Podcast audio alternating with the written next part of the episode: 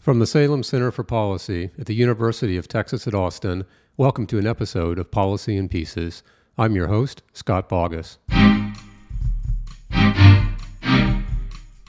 I think at some level, the banks have always had their eye on the asset management industry. Money market funds, they were bank-like in what they did. They transformed assets. You took in a somewhat long-term asset, 30, 60, 90 days, that was maybe somewhat liquid, and you issued a fully redeemable, infinitely liquid share. That's very much a banking function. And so I think the bank regulators were always a bit, I don't want to say envious, maybe covetous, maybe had their eye on this business. That's Eric Sirri. He was a senior SEC official during the 2008 and 2009 global financial crisis. He talks with us about money market funds, what they are, how they're used, and importantly, their financial stability risk. They had to be bailed out by the Federal Reserve Bank in 2008, and it happened again last March at the onset of the pandemic.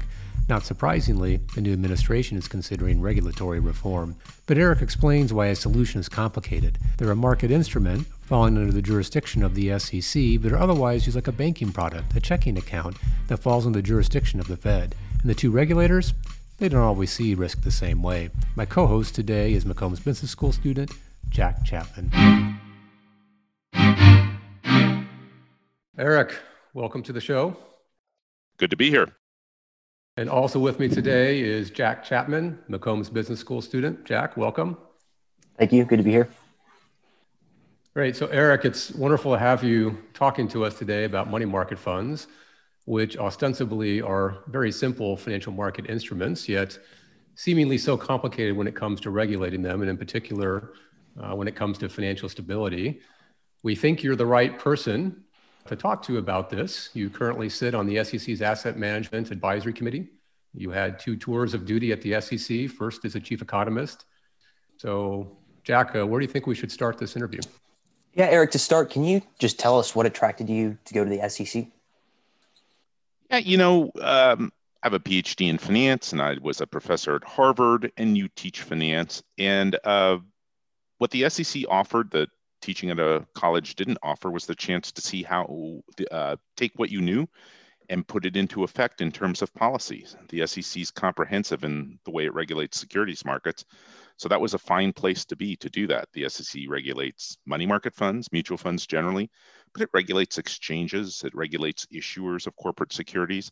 So all of that theory, all of that empirical knowledge you built up when you were a PhD student and you were researching when you were a professor, you had a chance to put that to use. So Eric, you went as a chief economist. That's a natural fit for somebody who's a Harvard Business School professor, but you came back as a division director of trading and markets, and that's generally reserved for somebody that comes from industry or industry practice. How did you end up in that position? It is. It's usually reserved for an industry person and a lawyer, in fact. So what was probably most unusual is, as you probably know, the SEC is mostly composed of lawyers.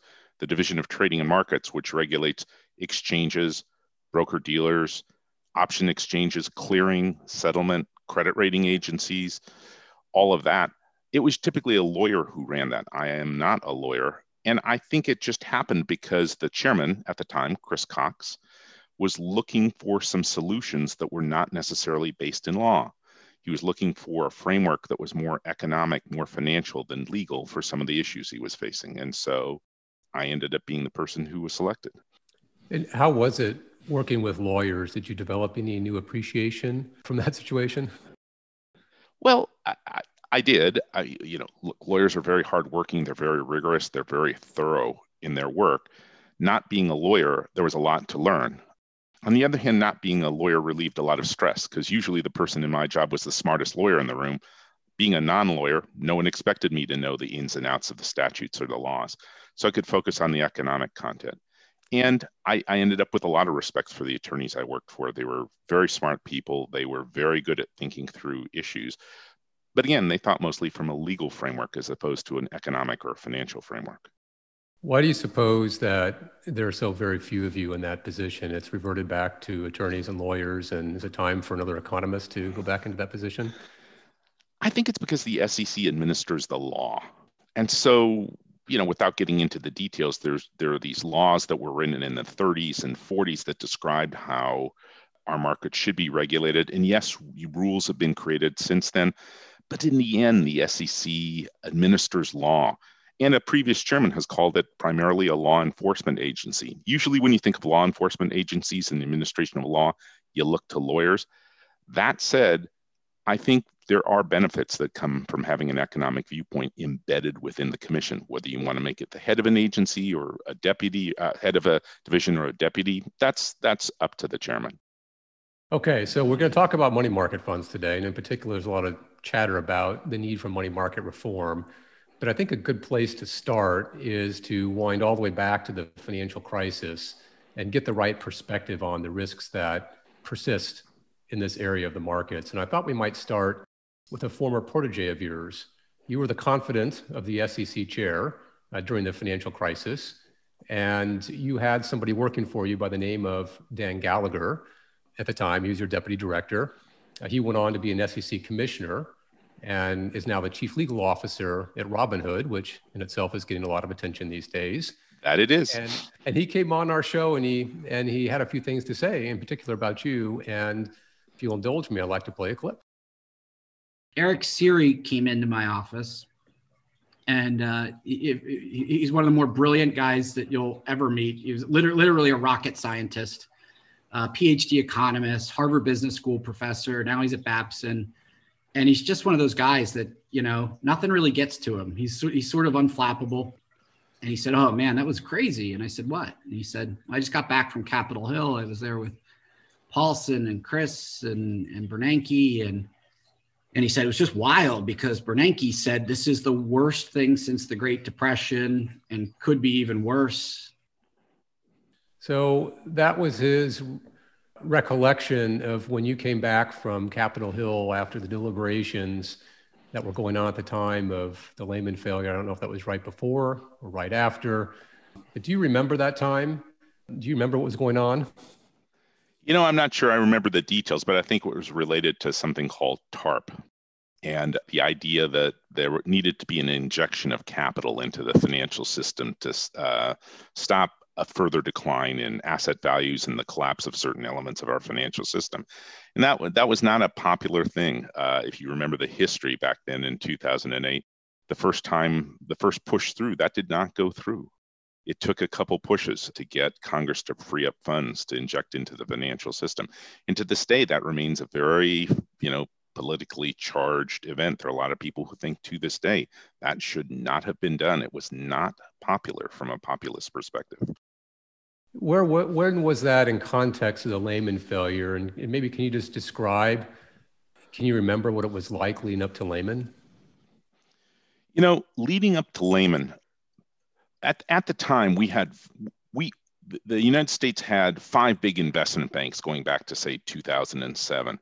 And those banks had been in existence for a long time. They were traditional investment banks, and importantly, they were not part of commercial banks. Getting into early 2008, you saw the collapse of Bear Stearns. And Bear Stearns collapsed for its own reasons, but part of it was related to funding. It couldn't get funding in the institutional markets. It held assets on its balance sheets like subprime mortgages that were thought not to be worth what they were booked for. And so the firm collapses. You're now down to four investment banks.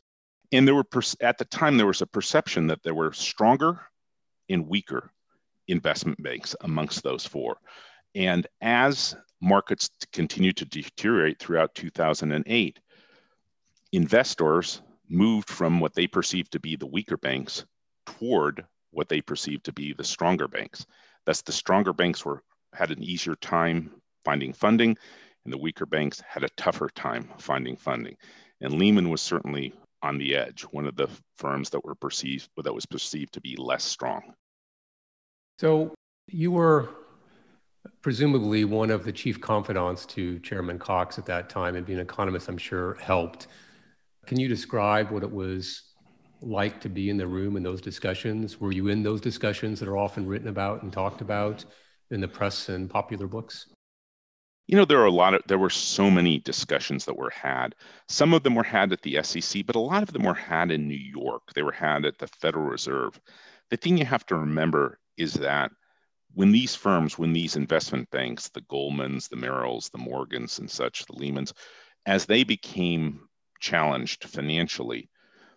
An entity like the SEC is a regulatory agency, can only provide a limited amount of help because it does not have access to capital. It does not have a credit line. And so those firms became much more interested in what the Fed in particular could do for them. And so a lot of the discussions focused in New York for that reason. What was it like to be in the room with all these decision makers? Is there any particular anecdote that stands out to you 10 years after the crisis? You know, one thing I will tell you that I remember. So these were all very sensible people. They were very well prepared for what was going on. Hank Paulson in particular. So there are two people I'll talk about. One is Hank Paulson, one is Ben Bernanke. So what was interesting about Hank Paulson is that he was the Secretary of the Treasury. He grew up with the other heads of the big banks and investment banks. They were his peers. So it was not the case of the Secretary of Treasury being a long-term Washington bureaucrat. In this instance, the Secretary of the Treasury was a peer of the people whose firms were being cast around by all the turmoil in the markets. So he knew these people personally, he knew their firms intimately, and he had a way of negotiating and communicating that I think couldn't have been replicated by someone who grew up in the halls of Capitol Hill or, on K Street. That wasn't going to happen. So in many ways, I think we were fortunate to have Paulson. Bernanke was a very different kind of person. In many ways, he was the most impressive person I think I saw during the financial crisis. When we would have big meetings, frequently senior staff like heads of agencies would bring underlings with them just because they couldn't know all the details. I can remember many, many times Bernanke would just come by himself. He would sit at the table, and if there was a question, he would just hold forth in the most cogent, compact manner because he had comprehensive knowledge of the issues that were involved based on his past research. So here you have this individual who's the head of the world's most powerful central bank in the middle of this crisis. And the one thing that was eminently clear is he understood what was happening. He understood what was important. He could express himself. And, I think as a country, we were lucky to have that guy running the Fed at that time. After getting the opportunity to work directly with all these brilliant people and working through the crisis, did you learn anything about markets that you didn't previously know before? Oh, I learned a lot about markets. So I'll give you one example. Our big banks like the Lehmans and the Morgans and the Merrills, they funded themselves largely in wholesale funding markets, by which I mean repurchase markets. And while it's an institutional form of financing where a big broker dealer like a Merrill or a Morgan would come and say, we've got a bunch of securities on our balance sheet, but we need more money. So they would lift those securities off the balance sheet and give them to some other entity. We can call it a money market mutual fund if you want. And in return, the money market mutual fund would give them cash. So it was like a secured loan. That process, that transaction is called a repurchase agreement. And they were a primary means of funding these big investment banks. One of the things that and they were very stable. We'd been funding investment banks this way for decades and decades. One of the things that happened, and it was especially highlighted by Bear in February and March of 2018, is that funding just walked away. As investors became concerned about the viability of these firms, you saw these big investment banks lose the ability to fund their securities positions through repo. And that money would walk away to the tunes of, tens of billions of dollars in a weekend. And I had never seen or thought I would see money run out the door that quickly in a traditional funding arrangement. It was breathtaking to behold. So yeah, sure, there are many, many things I saw there. Second thing I saw that I never thought I would see relates to something that's not the topic of this podcast, but I'll mention it, it's short selling. So related to short selling, it happens when investors take a security they don't hold, they borrow it, then they sell it short. And this is done to express a view that they think that security is going to go down. Well, typically, big firms, big banks, big broker dealers are very much in favor of short selling. They make a lot of money doing it. They make a lot of money financing it. They make a lot of money lending securities in that business. As the credit crisis wore on, the heads of the big banks came in and were pleading for us, the SEC, to restrict short selling. That is to take our free markets and make them less free. And that was a remarkable thing because typically the heads of these big banks are very much in favor of the government staying out of markets. Here was an instance where they wanted not only the governments to step into markets, but to restrict what is a traditional free market activity, which is the ability to buy and sell stocks at will. And that was not something I thought I would ever see.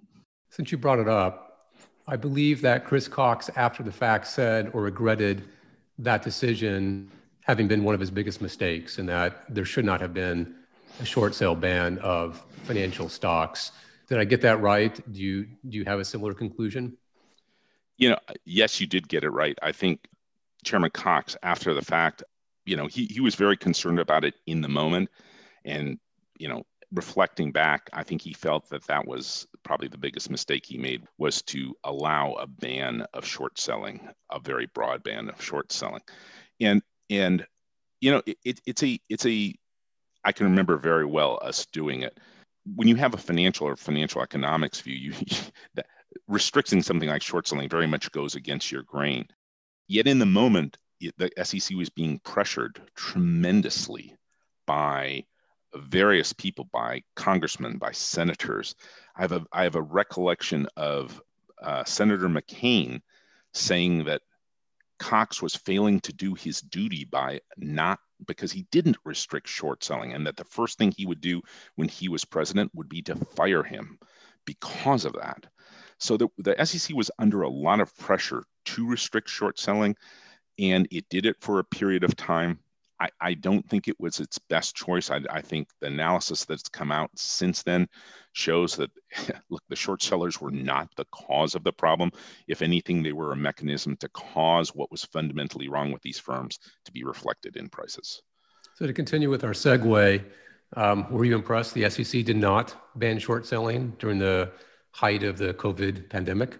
No, I don't think I was impressed by it. I would have been shocked had they done it. I think, you know, it was done in 2008. It may not have been their best choice, but I think it'll be a long time before they make that decision again. Okay, let's shift to money market funds. Sure. That is the topic of the day. And maybe you can start, you've already done a little bit of this already. Can you just tell us what a money market fund is? How do they work? Who uses them? And what makes them so fragile? Well, you know, look, money market funds are terrific because what they do is they give you, let's just talk about retail investors, as a retail investor, a way to earn market rates on your deposits. So sure, you could put money in a bank. That's a typical thing we do. But bank rates are not always market rates for various reasons. By going out to a money market mutual fund, which is a mutual fund that holds nothing but very short-term, high-quality debt. So this is debt that could mature in one day, or maybe it might mature in 60 or 90 days, but holds very short-term debt. It lets you put your $1 or $10 or $500,000 in a fund. It will be in principle safe, and it will be liquid in that you can get it back on a day's notice. These were created in response to certain regulations that applied to banks when there were interest rate ceilings. Money market funds are able to offer market rates where banks' rates, at least in the past, had been capped.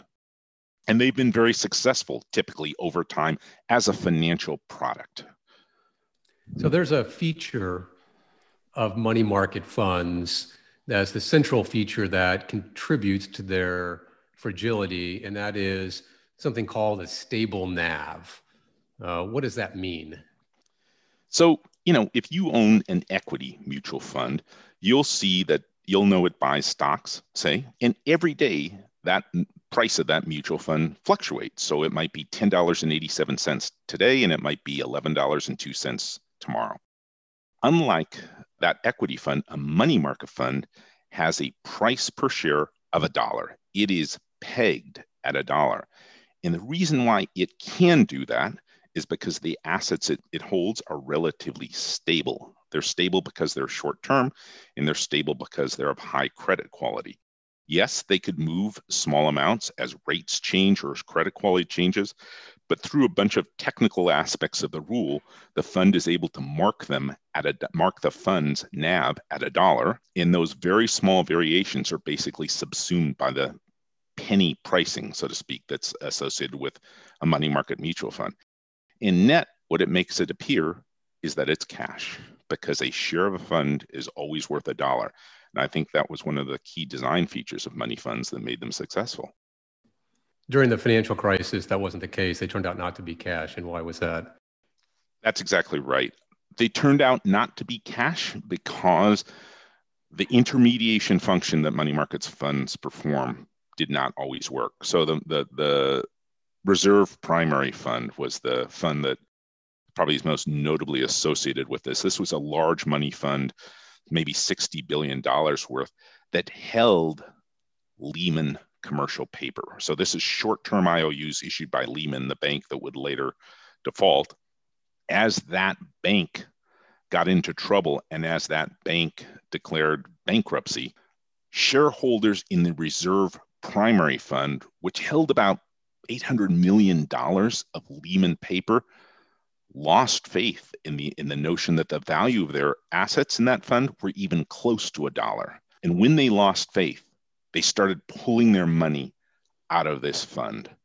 And when I say pulling their money, I don't mean taking $10,000 out. I mean institutional players pulling $1 billion out and giving you hours notice. So we're talking within the day redemptions of $1 billion, maybe more. To fund those redemptions, that money market fund had to tender cash to those shareholders who wanted their money back. But to get that cash, they had to sell the commercial paper, the government securities, whatever it was that they owned. And in the end, it became very, very difficult for them to sell enough paper, enough commercial paper, enough assets to fund those kind of redemptions. And that fund had to cease. The redemption feature was terminated. And that fund declared itself to have a value per share of, I think, 97 cents, and thus broke the buck, which is the phrase that's associated. It was no longer worth $1 per share. It was now worth 97 cents per share. At what point relative to Lehman and AIG did money market funds really start to grab the attention of the SEC? You know, I think we were always cognizant of money market funds because they were the way they were intertwined in the financial system. So I headed the division of trading and markets. The way we were cognizant of them is their role in repo and funding those markets. So those funds, those money market funds, because they invested in repo, they held the securities that were issued by or that were owned by the big investment bank. So we were always very cognizant of that. I can't say sitting in trading and markets that I had ever heard of the Reserve Primary Fund other than maybe in a history book, because it was one of the first, the first money market fund. But other than that, that wasn't a name I thought about until it came to the fall of 2008. How much attention did money market funds get relative to the other issues at the time? You know, if you mean in September 2008, then, well, they got a lot of attention. But by then you had the structural flaw, the structural aspect of them where they guaranteed this infinite liquidity, if you will. You could get all your money back same day. That feature of them became problematic because of the quality of the paper they held. And so at that point, the tools available to the SEC were quite limited. We only wrote the rules. We didn't have a wallet where we could lend money broadly throughout the financial system. So at that point, the focus turned to entities like the Treasury and the Fed, which was that's what was needed to repair the shortcomings in the financial system. The work of the SEC continued after the financial crisis as they thought about how to patch up or shore up the regulatory framework of money market funds. But in the moment, there was very little meaningful that the SEC could do if you wanted to rescue the positions of those funds, because what it really took was money. So we'll talk about the reform in just a second, but before we get there, I want to get your view, if you have one, on what the real-time response of the SEC was. And I realize this was in a sister division of yours in investment management, but like, what is the real-time response? Do fund managers reach out to the SEC and say, hey, we need to suspend redemptions, they need to get approval? Does the SEC call funds and say, hey, how are you guys doing? So it's a good question. I don't want to speak for another division, but I can certainly give you my impressions. At a moment like that, you're very much in touch with your industry, that your regulatees in the industry. So it would have been my expectation that the staff of the Division of Investment Management would be in touch with all the big providers of money funds, the Fidelities, the Federateds, the big funds, that they would understand their positions, that they would be tracking their redemptions, their liquidity positions.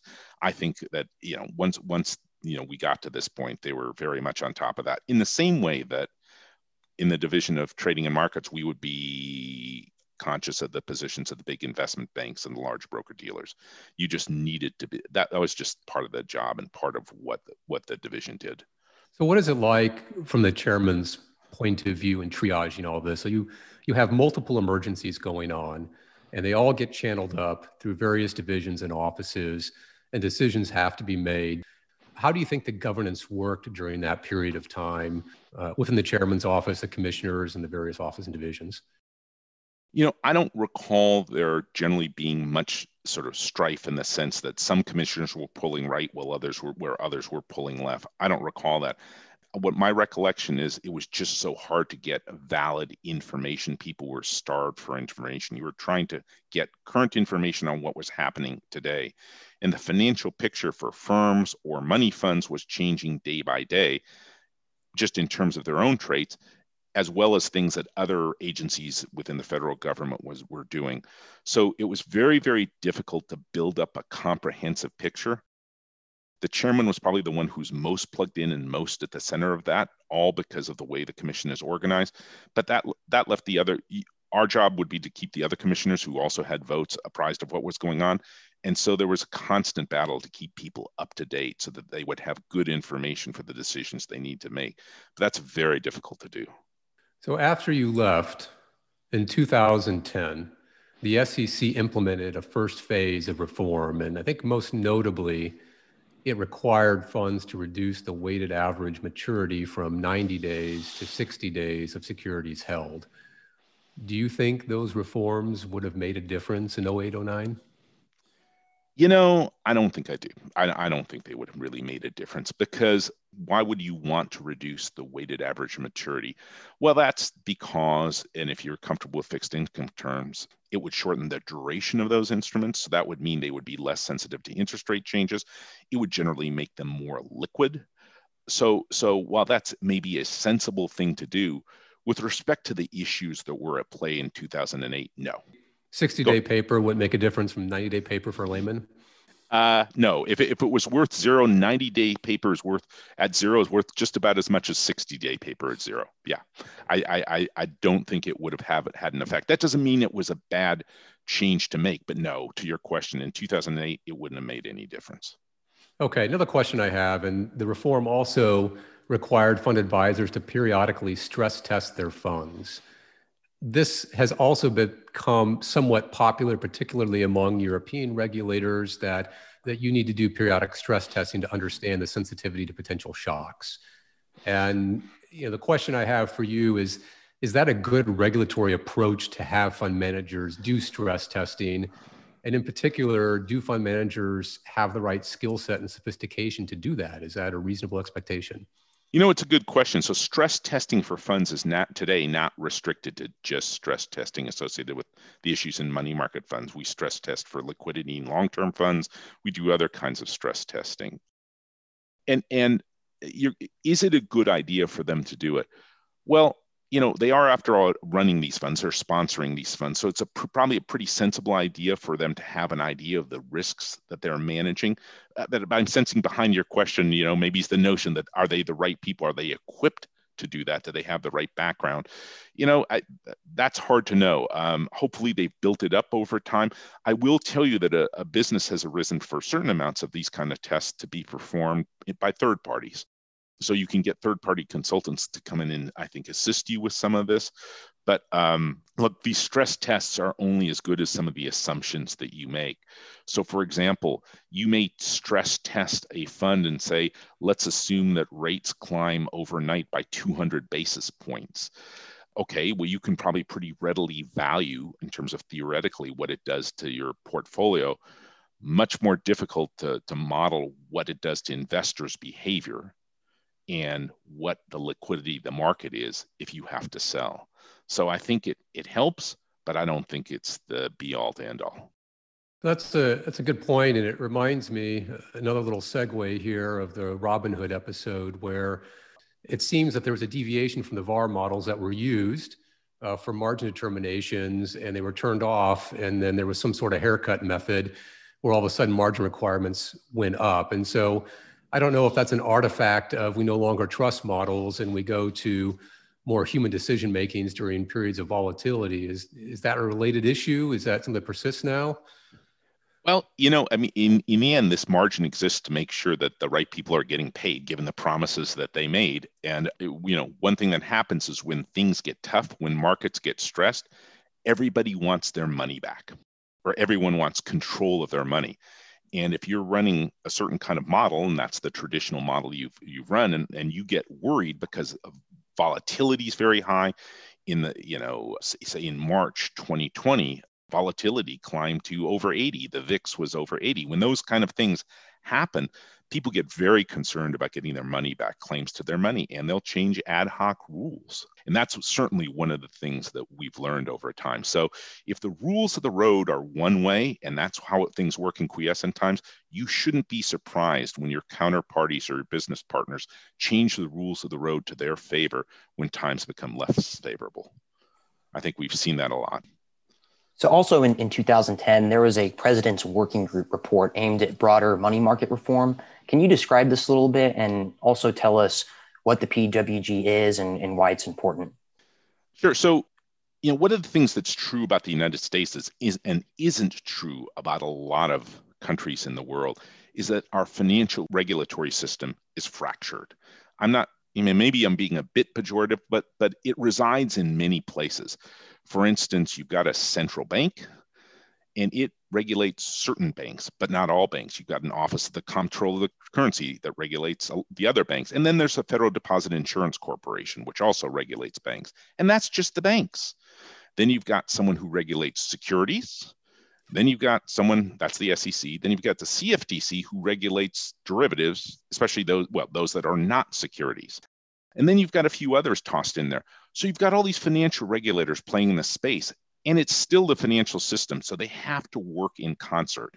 And the President's Working Group, or PWG, was one of the entities put in place to try to get those folks to work in concert on issues where everybody's position mattered.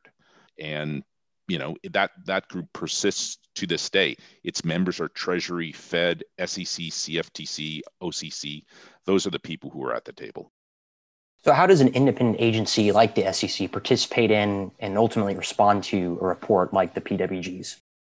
Well, there's a lot of negotiating that goes on around. And I think, you know, you have to appreciate some of the politics that's behind this. A lot of the players in the PWG are banking regulators. And banks are big in this country, so they're very, very important. But, you know, a large fraction of assets in our economy are not under the bank regulator's purview, and that's the asset management industry. And I think at some level, the banks have always had their eye on the asset management industry for a couple reasons. One, it's a lot of money. Two, the entities that ran that business, a lot of them were not banks. They were things like Fidelity and Vanguard and other big asset managers. And look, these were big chunks of money. And when there were things like money market funds, they were bank-like in what they did. They transformed assets. You took in a somewhat long-term asset, 30, 60, 90 days, that was maybe somewhat liquid, and you issued a fully redeemable, infinitely liquid share. That's very much a banking function. And so I think the bank regulators were always a bit, I don't want to say envious, maybe covetous, maybe had their eye on this business. And, you know, Paul Volcker, I think, was one of those. I mean, it goes back a long ways where they saw these assets, they saw these, you know, this transformation went on, and they saw it as being bank-like. That's an interesting point you bring up. And I think that, and maybe it explains something that they've often proposed as a solution called capital buffers. And we'll get to that in a moment.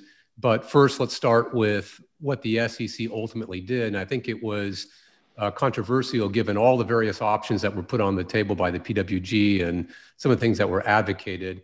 But ultimately, they required that prime funds float their NAV and government funds could still offer stable NAV. So they seem to have split the difference with respect to the problems. And do you have a view on that? Can you explain how that works? Sure. So in a way, there's two kinds of money funds, and they're grouped by the assets they hold. One is, as you said, a government fund, which holds things like treasuries or agency securities. It may hold repo. And so these are very short-term, very high credit quality instruments. So those are quite safe as funds. The others are what are known as prime funds. So those funds hold typically commercial paper, may hold negotiable certificates of deposit, bankers' acceptances, other things, short-term assets that are more risky. They're still relatively high credit quality, but an IOU from General Motors is not quite as safe as an IOU from Uncle Sam. And so there is a little bit more risk there. And so what happened is we floated the NAV for those funds that held General Motors type assets, IOUs from General Motors, but we allowed the $1 NAV to stay in place for funds that only held short-term treasury instruments. So the economic rationale is that money fund investors aren't going to run away from treasury securities. They usually run to them. So if you have very safe government securities in a government fund, then we shouldn't worry about offering a floating NAV. But for everything else, it should be floated because of the risk. Exactly. So if you get worried about the financial system, you'll see treasuries rally in price, their yields drop, their yields may even go negative. And that's analogous to people running into a full faith and credit U.S. Treasury money market fund, that kind of an instrument. That's where people want to go. And they want to, relatively speaking, they would like to run away from a short-term bond fund or maybe a prime money fund. They want to get out of those because they're a little bit less risky. And it just speaks to the point that investors in money funds, they tend to be very sensitive to credit losses. They've got their money parked there for some reason. They're not usually investors in the same sense you and I are investors when we buy an equity fund or a bond fund. They're looking to keep their assets liquid, and they're looking to preserve their capital. And the last thing they want to do is take a credit loss on their investments. So I have a question that may not be a fair question because you're only one economist, but if you had asked 100 economists to rate this decision, would the majority of them have agreed with it? Well, the interesting thing about that is if you had 100 economists, I'm not sure they would have agreed in the first place to create a fixed NAV, right? They would have said, well, it's fine to have a high quality paper and issue a claim against it like a typical money market fund, but why do we need to create a $1? Let's maybe float it to begin with. But that's not how the world evolved for a lot of reasons, including business reasons. We did have this $1 NAV. No, I don't think everyone would have necessarily agreed with it. People had different views. And that's because the effect of floating the NAV caused other changes within the system. People changed where they wanted to put their money. There were some small tax effects that were at play here. So there were other institutional effects that arose from floating the NAV. But the decision was made, and I think, in retrospect, most people think it was sensible. So the SEC also imposed something called fees and gates, liquidity fees and gates for the floating NAV funds. But what are fees and gates, and why were they included? So fees and gates are a technique to try to stem one way or another a run, or to try to cause the effects of the run to be more limited. So the idea of a fee is that if the fund is, sort of suffering in terms of liquidity, it's still solvent, it still is worth $1. These funds have the ability to put in a fee that says 1%, 2%, whatever it's going to be, that when you take your money out, you have to pay an additional fee, and that fee goes into the assets of the fund. So the idea is that it would both stop investors from potentially removing their assets, and if they did remove their assets, there would be those fees would be placed into the fund. The idea of a gate is exactly what it sounds like. If your model is that investors can come and go into this fund at will, one day buy, the next day sell, when you shut the gate, you're limiting investors to get their money back. And you say, yep, we're going to stop today, and you may have $100,000 in this fund. You cannot get your money back. You cannot redeem your shares in some form or the other. So those tools are put in place to stop runs. Now, they may have other effects as well, but the idea behind them is they're put in place to stop or limit the deleterious effects of runs. Leading up to these rules going to effect in 2016, there was a massive $2.5 trillion shift from prime funds to government funds. Did you expect this? And why do you think the industry is so fond of the stable now? I think we did expect it because even when I remained at the SEC, we had conversations about this question.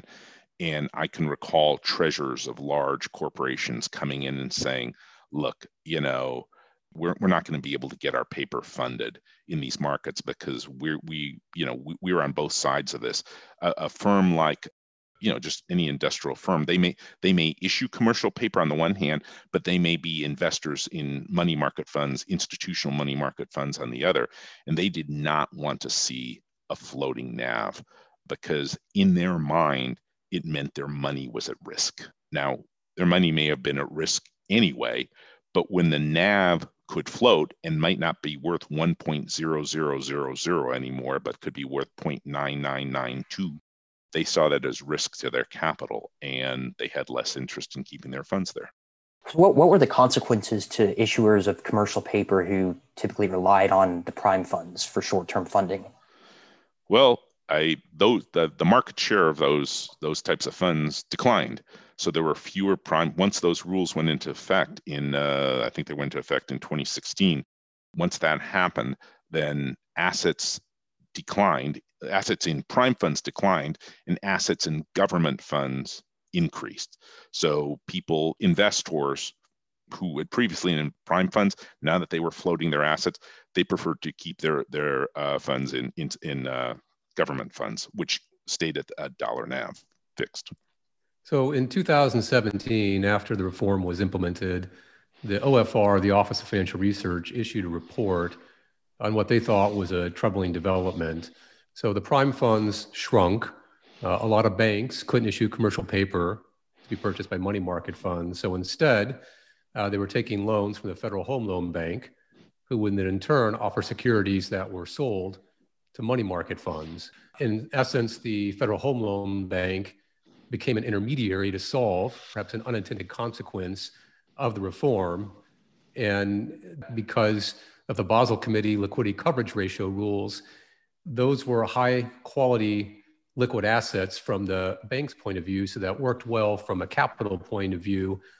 And the OFR thought this was a financial stability concern, putting a government-like entity as an intermediary to solve this problem. Do you have any thoughts on that? Do you think it's a concern? Well, you know, I've not looked at the balance sheets of the Federal Home Loan Banks, but if you've got, look, the money funds are intermediating to begin with. They're intermediating commercial paper against, you know, fully redeemable, you know, infinitely liquid share. That was shown to be somewhat problematic. So now you've put someone in the middle, and that someone in the middle is a Federal Home Loan Bank. But that doesn't mean the basic problem has gone away. It's just in the story that you've told, it's sitting for the most part with a Federal Home Loan Bank. So one has to ask themselves, what are their resources? What are their ability to withstand the kind of shocks that we know can hit these wholesale markets? And you know, I haven't analyzed the balance sheets of the Federal Home Loan Bank and their ability to withstand these shocks, but you know, it's someone ought to pay close attention to that because I think at least has the potential to be a concern. So let's fast forward a little bit. Let's talk about more contemporaneous events. Let's dial back a year from today and go to the onset of the COVID crisis. Some would suggest this was our first real test of a lot of the reform that came out of the global financial crisis. And when it comes to money market funds, at first blush, it seems to have failed. The Fed launched a money market fund liquidity facility, just like it did following the global financial crisis, to help meet redemption demand, particularly in the prime funds. So what went wrong with the 2015 reforms? Well, I mean, you know, it is interesting that it happened. And what we know is that simply floating the NAV was not enough, right? That was not enough to do it. When people became concerned about the liquidity in the market, you know, the spreads on paper, so this is the commercial paper that was purchased by the prime funds, blew out. so that it increased by hundreds of basis points. So people perceive the credit quality of the underlying issuers as being diminished. So that's a trait of these firms' liabilities in the first instance. And at that point, you were seeing that implied losses in these prime funds. And as a result, the Fed saw, funding disappearing here and these markets locking up, and they were forced to come in and provide liquidity as they had in 2008. And I think, you got to sit back and say, well, at some level, the reforms were not completely effective, because if they were, in a perfect world, you might have seen the prime funds just take their hit from, 0.9999 or whatever they were at down to 0.96, and everyone, it's all reflected in the price and liquidity remains in the market. That's pretty clearly not what happened. So why did the Fed do that? Now, prime funds at this time had shrunk from over $2 trillion to $500 billion. From a financial stability perspective, there was, about a $50 billion exodus. It's about 10% drop in assets under management. Was that a financial stability concern that needed to be addressed, or could they have let it run a little longer to see how effective the 2015 reforms could have been? So that's a great question. The trouble is there's a counterfactual world we don't observe, which is what happens if they would have let it run a little longer. So it might have been that it was all fine, right? It truly may have been that it got reflected in the price, liquidity returned, albeit slowly, and that firms issued less commercial paper, or they issued it at higher spreads. All those things could have happened. I think there's a natural risk aversion in these kind of situations on the part of central regulators, because you're playing, you're taking chances with something that's pretty important, and the spillover effects can be pretty marked. So had they done this, you might have found yourself in a world where even the government-only money funds were imperiled. Now, that wouldn't have been necessarily very logical, because they held full faith and credit paper for the most part. It was short duration. But look, we've seen spillover effects in other markets at other times. The one that always sticks in my head was a UK bank, I think it was Standard Chartered, that was having a run on its deposits during the 2008 credit crisis. And at one point, the Chancellor of the Exchequer came out and said, "We guarantee full faith and credit the deposit, all UK depositors in this bank." And you know what happened? The next day, the run got even larger. And so, that's not rational, but I think, we know how people behave. And I think because of that, people worry. So is it safe to say that this is an experiment the Fed did not want to run because they didn't want to see the counterfactual, and the risk of the counterfactual being terrible was too great? I obviously can't speak for the Fed, but it wouldn't surprise me if that was certainly a consideration. They looked at the degradation in the markets, and rather than let things spread and having to commit more capital 3 weeks later, they committed what they committed. It got some moderate use. It wasn't heavily used, but if you look at their report, you can see its big effect was at the announcement and at the start of the facility. Pretty much redemption ceased, spread started to come back into line, and just the mere existence of that liquidity facility, that backstop facility, was enough to calm the markets. Something the reforms made after the global financial crisis made money market funds more vulnerable, especially reforms targeting the first mover advantage like fees and gates. And Fed Governor Brainerd actually gave a speech last week. And in that speech, quote, she said, "If properly calibrated, capital buffers or reforms that address the first mover advantage to investors that redeem early, such as swing pricing or a minimum balance at risk, could significantly reduce the run risk associated with money funds." What do you think about her remarks? There's capital buffers that you mentioned. You mentioned minimum balance at risk, and you mentioned swing pricing. So these are all very different things. The idea of a capital buffer is that's a bank-like regulatory solution. So asset managers typically don't need to have capital. And a fund itself, a pool vehicle, doesn't have a set-aside pool of capital. It's an agency vehicle. It issues generally a single class of shares. All the money is at risk. The idea of a capital buffer is a bank-like approach to this. You're going to set aside some amount of money funded by someone, and it's going to be there in the event of a liquidity shortfall. That's a very bank-like solution. I think, you know, if one is to approach things that way, one of the questions you got to ask yourself is, who's going to contribute the money to the capital?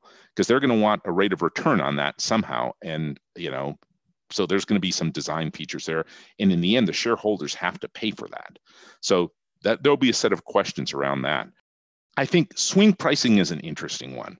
So the idea of swing pricing, and swing pricing is used in Europe for certain facilities, is that when people redeem their shares, you can redeem them at some price other than current NAV. So you can assign a bit of a haircut to their shares and make them bear the cost of their redemptions. And this is done continuously. So, you know, if people are starting to redeem and maybe you have the onset of a crisis, you might haircut those shares. If you're deeper in the crisis and liquidity is more diminished, again, you haircut the shares. So you make the parties who are involved in the redemption bear the costs of their redemptions. Of those two approach, I think I would look more favorably toward the swing pricing than I would the capital buffer. It makes a little more sense to me, especially within the context of asset management. We also have a history of it being used in other parts of the world. There was another presidential working group report issued in December. The SEC has requested comment on potential future reform. One of the recommendations to consider, if I've read it properly, is just to codify the existence of a credit facility that would pop in, you know, from the Fed or Treasury during times like this. Is that a good economic decision? Well, you know, so this is, you know, economists have language for things like this. If everybody knows that when you get in trouble, a thing is going to pop up to bail you out, then that can change people's behavior in the first instance. So there may be moral hazard involved in that. So that's certainly a consideration. Now, someone could say de facto, we have that anyway. When something happens, that's exactly what we've got. In some sense, this is a question of how Treasury and how you want, you know, the Treasury and the Fed, how they want to run their affairs. It seems like at least we've got a few instances now that show that when markets get impaired, these funds are challenged in terms of liquidity. They may hold money good assets. That is, there may not be a challenge in terms of the value of their claims on their balance sheet, but that doesn't mean that people won't get concerned about their ability to get their claims back in a timely manner. So, you know, I'm not sure I can speak to whether that's a great idea or not, but I can think of some knock-on effects that it'll almost certainly have. Well, you bring up an important point that there may just be this creeping perception that the bailout just implicitly exists across the board. And maybe one manifestation of that is you very rarely hear discussions about too big to fail anymore. And I wonder if that's because this hypothesis you just presented, or B, did the reform solve the too big to fail problem? Yeah, that's a good question. I mean, we still have some very, very large money funds out there. And, you know, the largest ones are going to hold government paper. They're going to hold very, very high credit quality paper. But you have to believe that if there were a liquidity problem associated with them, you would hope somebody would step in.